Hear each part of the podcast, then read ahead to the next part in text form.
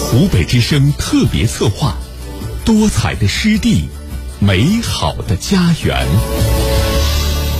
湿地公约第十四届缔约方大会正在湖北武汉和瑞士日内瓦同步举行。昨天下午，湿地公约第十四届缔约方大会部级高级别会议通过了《武汉宣言》。国家林业和草原局副局长谭光明在发布会上表示，通过的《武汉宣言》是本次大会的重要成果之一，是一份凝聚各方共识、展示全球意愿的文件。宣言承诺从各种渠道筹措各多更多资源，以强化实施湿地公约第四期战略计划，并制定具有更大力度的第五期战略计划，在二零三零年前采取更有影响力的行动。宣言呼吁推进湿地保护、修复、管理以及合理和可持续利用的立法和执法，并为评估和维护湿地生态系统服务作出努力，开展湿地及其生态系统服务的自然资产评估和核算。保护和修复和可持续的管理城市和郊区的湿地，酌情建立湿地公园或者湿地教育中心等多项举措，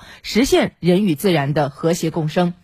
另外，在昨天的首场发布会上，还介绍了大会的阶段性成果以及中国政府下一步将推进的一系列湿地生态系统保护修复举措。在发布会上，国家林草局副局长谭光明指出，一是科学有序推进三江源、黄河口等湿地类型的国家公园和湿地类型的自然保护区、自然公园建设；二是科学绘就湿地保护发展新蓝图，到二零二五年，全国湿地保有量总体稳定，湿地保护率达到百分之五十五，新增国际重要湿地二十处，国家重要湿地五十处；三是，在青藏高原、黄河流域、长江流域。东北森林带、北方防沙带、南方丘陵山地带、海岸带优先布局，实施一系列湿地保护重大工程。四是科学构建湿地保护法律和制度体系，为湿地保护发展保驾护航。五是打造全球首个红树林保护交流合作的国际红树林中心，为各缔约国，特别是发展中国家提供服务和帮助。